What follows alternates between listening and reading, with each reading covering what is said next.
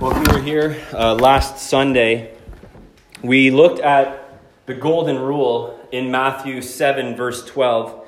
And most commentators agree that Matthew 7 12 and the golden rule kind of ends the, the moral and ethical teachings and the commands of Jesus' Sermon on the Mount. Uh, the body kind of of the Sermon on the Mount goes up to verse 12 of chapter 7. And then starting here where we are now in verse 13, up to the end of the Sermon on the Mount, it's commonly thought of as Jesus' conclusions, where he adjusts from the kind of ethical and moral teachings and, and teaches his disciples that there are implications to what he has just told them about. How to live in his kingdom has implications for every individual, and there are implications for whether you do or do not live according to the things that he just taught in the Sermon on the Mount and the ways of his kingdom. And so in verse 13 to 27, Jesus gives what we should view as a type of call to action. We've been going through the Sermon on the Mount now for about six months on and off as a church, and now he's giving those who are hearing his sermon a call to action or a call to response. And he does this by giving four warnings to the people that he is teaching. Verse 13 to 14, he says, There is a narrow gate and there is a wide gate. Verse 16 to 20 says, There is good fruit and there is bad fruit. Verse 21 to 23 says there's true faith and there is false faith. And in verse 24 to 27, he says there is a wise foundation for your life and there is a foolish foundation for your life. And each of these warnings and each of these contrasts at the end of the Sermon on the Mount, they point to the coming eschatological judgment of Jesus Christ, the judgment that comes at the end of the age when the Lord will separate the righteous from the unrighteous, the wheat from the chaff, the sheep from the goats, representing those who are truly saved through Jesus Christ and those who are not. And with these four warnings that he concludes at the end of his sermon, Jesus is confronting the listeners of the Sermon on the Mount. And in turn, he's confronting us this morning who have been in the Sermon on the Mount for six months, essentially saying, I've taught you about the character that you are to have in the Beatitudes. I've taught you how to live with others. I've taught you how to live in relation to God as your Father. I've taught you how to live in relation to God as Judge. And now you need to do something with my teaching. It's not enough to hear it, it needs to be applied, right? James 1.22, but be doers of the word and not hearers only, deceiving yourselves. Jesus is painting a clear picture. There is one way that leads to life and one way that leads to death. There is a narrow gate and a wide gate, good and bad fruit, true and false faith, wise and foolish foundation. And he's saying those who live by the Sermon on the Mount through the power of the Holy Spirit are walking the narrow way through the narrow gate that leads to life. And those who do not take the wide gate that leads to destruction. Jesus is making his followers come to grips with the fact that they have heard what he has to say. Now, what are you going to do with it? This is the exact proper response that you and I should have to any sermon that we listen to. It's the natural endpoint of any biblical teaching that you and I sit under. A sermon should be received as a call to action or a call to response. The responsibility of a Christian is to ask, in light of what I've just heard, what am I to do? You see, most Christians, I think, leave church on a Sunday morning with thoughts about the sermon and maybe thoughts about the worship that they heard, but, but often it is not the, the proper thoughts that we should be having.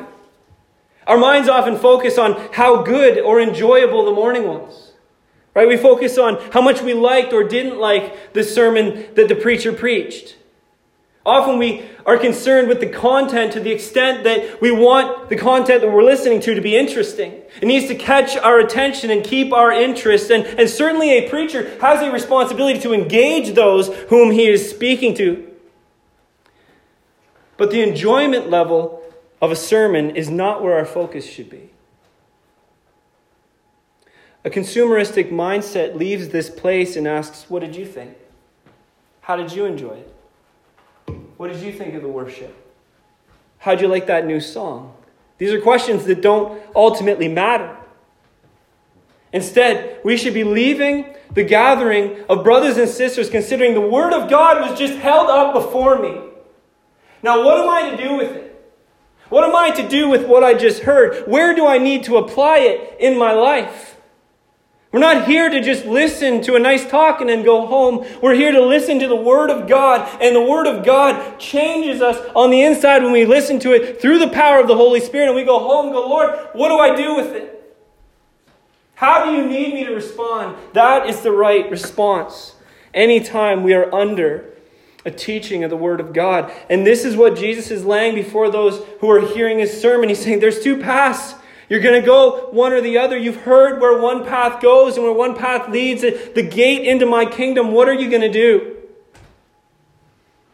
And so I think a good way to hold this entire section from verse 13 to 27 in the proper context is to see that it all has to do with and follows this theme of there being two paths. And what Jesus does is he lays the two paths before us in verse 13 and 14, and then he presents two dangers that we face when we enter the narrow gate to life. First is false prophets in verse 16.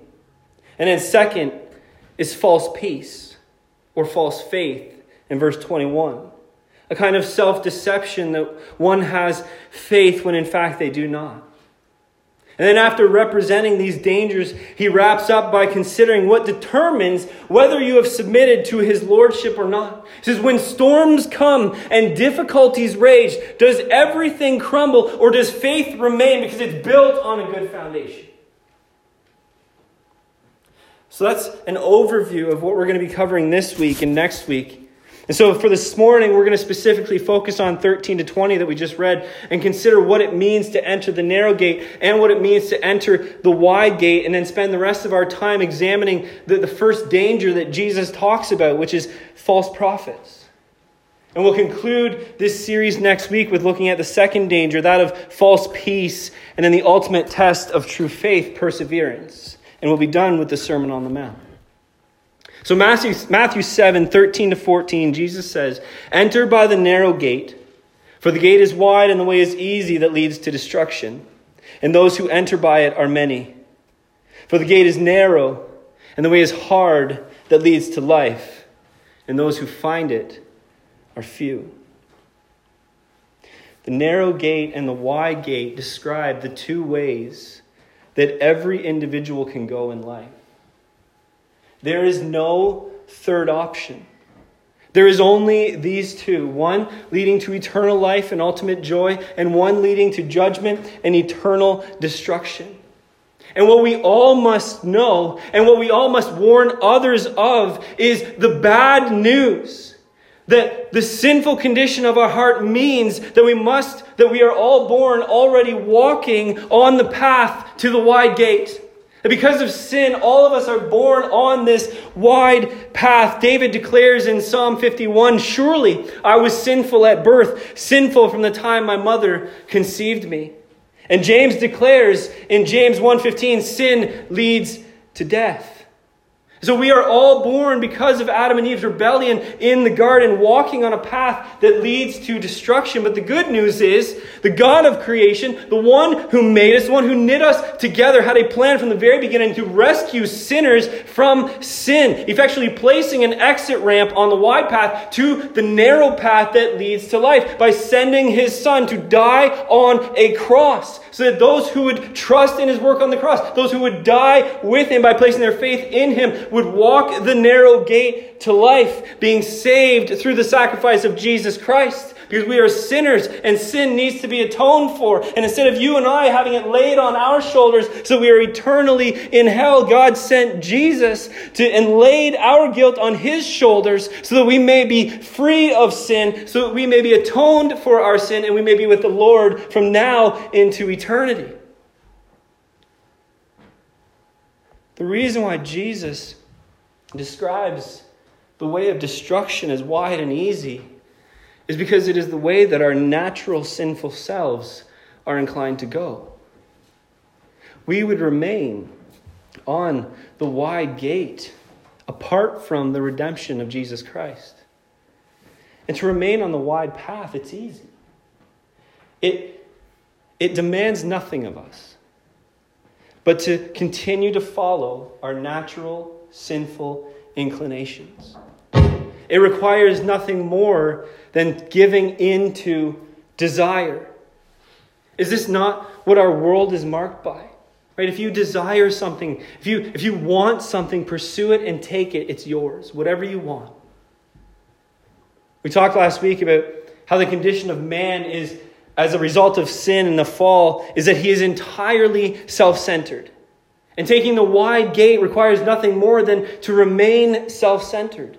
There's no requirement to crucify flesh. There's no requirement to lay down desires. And this is the way that our world embraces. Just look at the ideologies that are coming out all over in the world. Look at the, the sexual and gender revolution, the industries that make billions of dollars every year with the sole purpose of meeting the desires of people. And we know now there's this, this big push into the digital world, into the virtual reality world, a place where you can literally do and be whatever you want to be. You can just imagine the depravity that's going to come along with this technology. But this is the way of the world. This is the, the wide and easy gate. Our world embraces embraces it and encourages this way, and billions are walking it.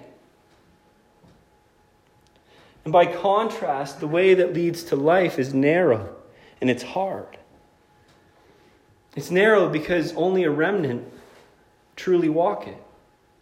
It's hard because it requires, by the Spirit's help, crucifying our flesh every single day, laying down our desires rather than giving into them, picking up our cross and carrying it. It requires us leaving things behind when we enter. Right? The, the wide gate has lots of room. Bring all of the baggage you can carry. Right? When you're walking down the wide break, bring yourself, bring your control, bring your comfort, pick your idol, bring it along with you. But that baggage won't fit through the narrow gate. There's not enough room. It needs to be left behind because Jesus is gracious and He won't allow us to carry baggage that keeps us from ultimately following Him. And so when we enter the narrow gate, it requires letting go of control, letting go of comfort, letting go of these things that we try to hold on to through the power of the Spirit working in us. The narrow gate is hard because it also means persecution. In fact, the, the word hard there in the Greek is actually a word that means tribulation, and it's usually used to describe the persecution that followers of Jesus will face. Acts 14 22, Paul says, Through many tribulations we must enter the kingdom of God. The narrow gate is hard because it's not the way that is instinctual to natural man. It goes against our flesh. It's the way of the Spirit. Galatians 5:16, but I say walk by the Spirit and you will not gratify the desires of the flesh. You know, a comment that I hear oftentimes from those wanting to discredit and discount the faith is that faith is a crutch. Faith is for the weak. And how wrong that statement is. If you read your Bible, anywhere in the New Testament, anywhere in the Old Testament, you don't have to read very far to see just how hard faith is. I think about Abraham, who God literally went to and said, Abraham, I know you don't know me. I'm a new God to you, but leave all of your people Leave everything that you know and go to this place that I'm not going to tell you where it is yet. Just start walking. That's not easy. Abraham, this son that I gave you after years and years of you not having a child, take him up to the mountain and sacrifice him. That's not easy. That requires an immense amount of trust. Think of countless prophets who had to preach a message that nobody wanted to hear and face persecution and death from people who hated what they had to say.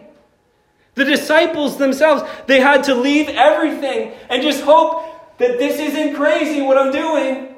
I'm leaving my livelihood to follow this man. I hope I'm not making a big mistake.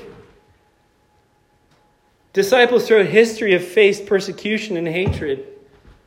You and I, we have to deal with all of these things persecution, but we have to deal with heart issues as well. Right? When we come to faith in Jesus Christ, we have to deal with these heart issues that cause us to stumble. It'd be much easier to just ignore them. But He commands us to deal with the things of the heart.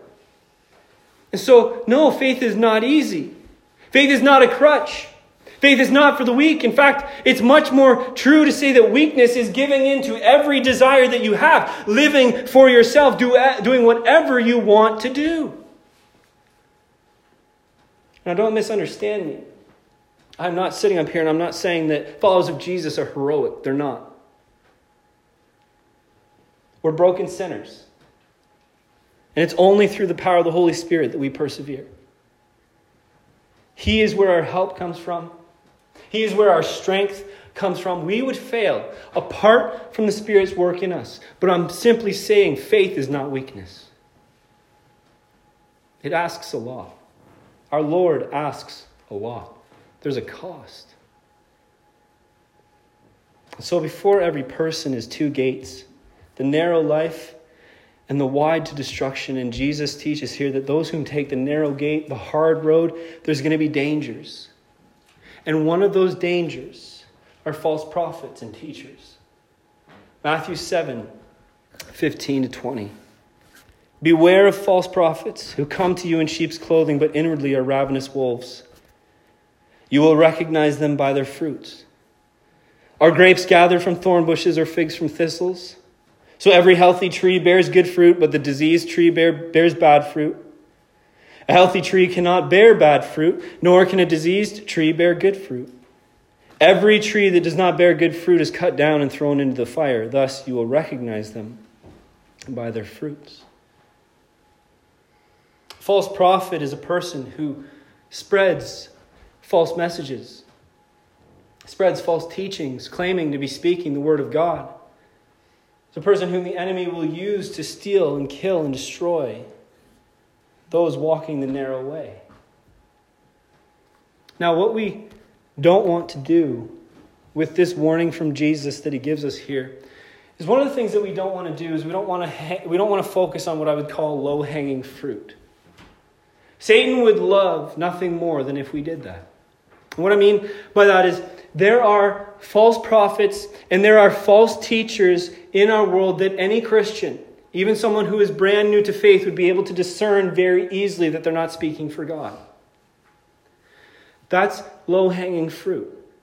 They're obvious. Those are not the people who we have to be concerned with, who are going to make us stumble. They're easy to detect.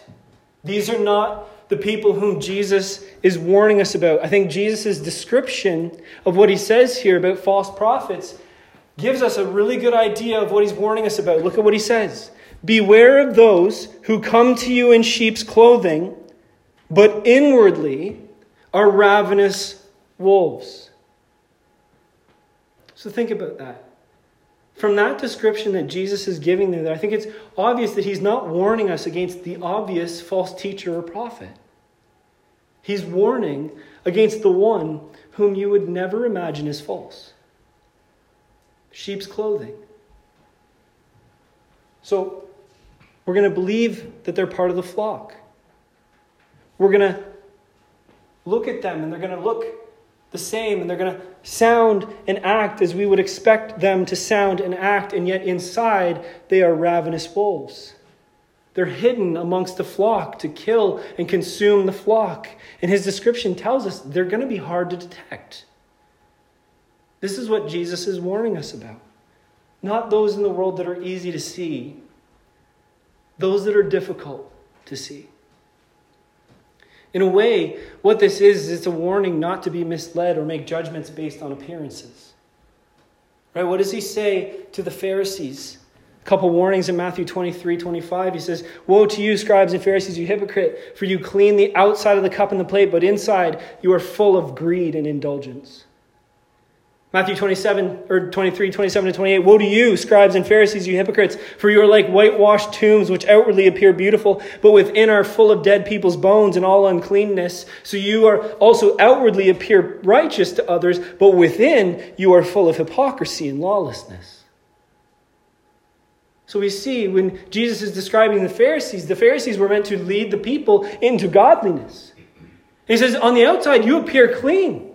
On the outside, you appear beautiful. You appear righteous, but inwardly you're full of greed. You're full of self indulgence. You're full of uncleanness and hypocrisy. Jesus is telling us don't judge by appearances. And I think one of the great dangers that we have in our day is being misled by appearances because so much in our world and our culture is based on the outward, shallow appearance of one another. I think about how many countless men have been able to become pastors, who have been able to increase their flock by hundreds, by thousands, solely because they're attractive, because they're charismatic, and because they have a good message and they're great communicators. But inwardly, they lack the character to sustain the position that they have. The outside looks good, and so many people fall for it, while the inside is full of self indulgence. And what's the result that we too often see when these things happen? And literally every time it happens, breaks my heart. A big fall, broken hearts, hurt people, and damaged, if not destroyed, church and the world pointing at Jesus' church and go, look at them. Why the church so often gets behind and elevates the same value that the world does boggles my mind. And anyone who listens to these sorts of men, because we think it's not a big deal, we have to understand that we are implicit in the problem of giving such men a platform. We must use discernment. We must understand the seriousness of the Word of God. We can sometimes be so flippant towards the teaching that we listen to. We have to understand the seriousness of this Word and how it should be handled. So we're not to judge by appearance. But Jesus says you can know false prophets and look out for them. How do we do so? You'll know them by their fruit. Verse 16, you'll recognize them by their fruit, whether it's good or bad. The fruit of an individual will tell you whether they are healthy or diseased, whether they are true or false num- prophets. And too often in our world, we get so focused on numbers. We think, well, their, their gathering is growing every week. There's tens, hundreds, thousands. That's good fruit, not necessarily. We need to look at more than that. So I want to lay before you just a couple of considerations that followers of Jesus need to know how do we recognize false prophets? And it's not about going on a witch hunt. That's not what it is. It's not what Jesus is warning us about here. But he is warning us to have discernment to protect your faith. Because the enemy would love nothing more than to cause you to slip. And so 1 John 4 1, it says, Beloved, do not believe every spirit, but test the spirits to see whether they are from God. For many false prophets have gone into the world. And the first thing to consider is you need to look at the whole picture. Both teaching and conduct. We so often just look at teaching, we, we ignore conduct. God expects both of the men who are leading his church. And so if, if one's teaching sounds good, but their conduct doesn't align, that should be concerning. Because they either don't believe what they're preaching or it hasn't taken root in their heart yet. And vice versa, if someone conducts themselves well but has questionable teaching, that should raise an alarm because there's very respectable people who don't believe in Jesus. Consider them both teaching and conduct. Both matter. Scripture has a good amount to say about false prophets, and some of the warnings are very obvious. And so I'm going to focus on a couple of the more subtle warnings, the things that we need to discern regarding wolves in sheep's clothing. The first thing comes out of Jeremiah 8 10 to 11, where it says, From prophet to priest, everyone deals falsely. They have healed the wound of my people lightly, saying, Peace, peace, when there is no peace.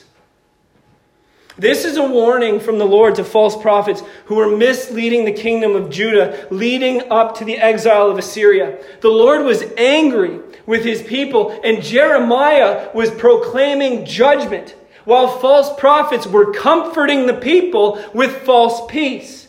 And the word lightly there in the ESV, it means trifling or superficial promises. They were making trifling and superficial promises that were not from the Lord. These prophets are preaching peace when there is no peace. And from this, we need to take a couple of warnings. And the first thing is that often a false teacher in sheep's clothing will be able to discern based not so much on what they say, but what they don't say. These false prophets were speaking an agreeable and pleasant message a message that was comforting to the people. That is what false prophets and teachers do. The, these messages are attractive. They're pleasant. They sound nice. It's always comforting. There is nothing offensive about them to the natural man. And that should raise alarm bells immediately. The message of Jesus is offensive. The message of the cross is offensive to the natural man. To say to people, you are a sinner on a road to hell, that's offensive. We can't remove that offense. But these men will downplay it, or more likely, completely remove that offense, and everything just sounds nice. They've got this beautiful message. And oftentimes, this message that they have, it'll just be consistently about love. There will be no wrath. There will be no judgment. And there certainly won't be any emphasis on any need for you to repent. Don't listen to such things. We must listen to the whole counsel of God. Luke 6 26 Woe to you when all people speak well of you for so, their fathers did, the false prophets. If everyone can listen to a teacher, whether they know Christ or not, just think, wow, this is inspiring. This is amazing. Out of the natural, there's a problem. So often I hear preachers preaching messages where the Word of God makes you the center. God's the center of the Word of God, not you. So often I hear preachers preaching a message, for example, on David and Goliath. All of a sudden, you're David. And that whole story is about the fact that you're David and you have a Goliath that you have to crush. The Bible is not about us being the center, the Bible is about God in his message to sinners. 2 Peter 2 1. But false prophets also arose among the people, just as there will be false teachers among you who will secretly bring in destructive heresies, even denying the master who brought them, bringing upon themselves swift destruction. Peter says false, false prophets and teachers will deny the master who bought them. One of the ways that this happens subtly is in an individual's teaching of Jesus' death.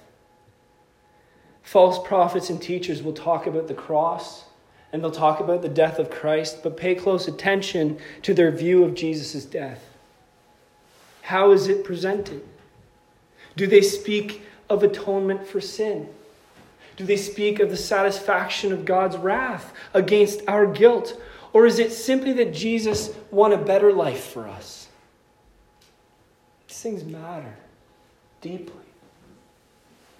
In his book, The, the Cost of Discipleship, Dietrich Bonhoeffer, he coined the term cheap grace. And we've talked about this at Move Church before. It's, he, he defines it as the preaching of forgiveness without the need of repentance.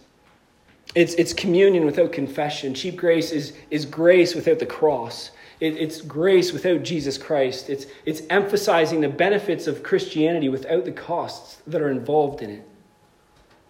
And the warning against cheap, just cheap grace that he coined back in the 40s, it arose again in the 90s during a, movement that became known as the Lordship Salvation Movement when it was being taught that so long as you profess the name of Jesus Christ, you're saved. And it, it completely didn't take into account the call throughout Scripture to repentance, the call to live a righteous life. And so beware of being, what's being taught and what the motivation of the cross is. There's a need for repentance. There's a need to understand that there's atonement in the cross. Ultimately, whether a prophet or a teacher is true or false, it will be revealed over time. It will be revealed by the fruit that is produced, whether it's good or bad fruit.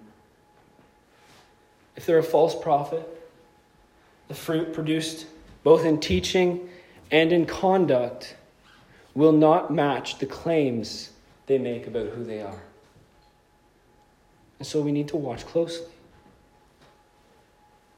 I understand that this is a heavy message, but it's a necessary message. We must know what to look for, how to protect ourselves. Because Satan would love nothing more than to use someone who sounds good in order to throw you off your faith. I'll leave you with this kind of warning to us as individuals that, that we must examine ourselves, that we must be willing to look at ourselves and, and the people whom we listen to. We must be aware that sometimes, in our own ungodly desires that remain, we want to hear from those who solidify our position. We want to only hear from those who support our claims, who make us feel better. And we have a responsibility to pursue truth, not what we want to hear. 2 Timothy 4 3. For the time is coming when people will not endure sound teaching, but having itching ears, they will accumulate for themselves teachers to suit their own passions. Let's pray.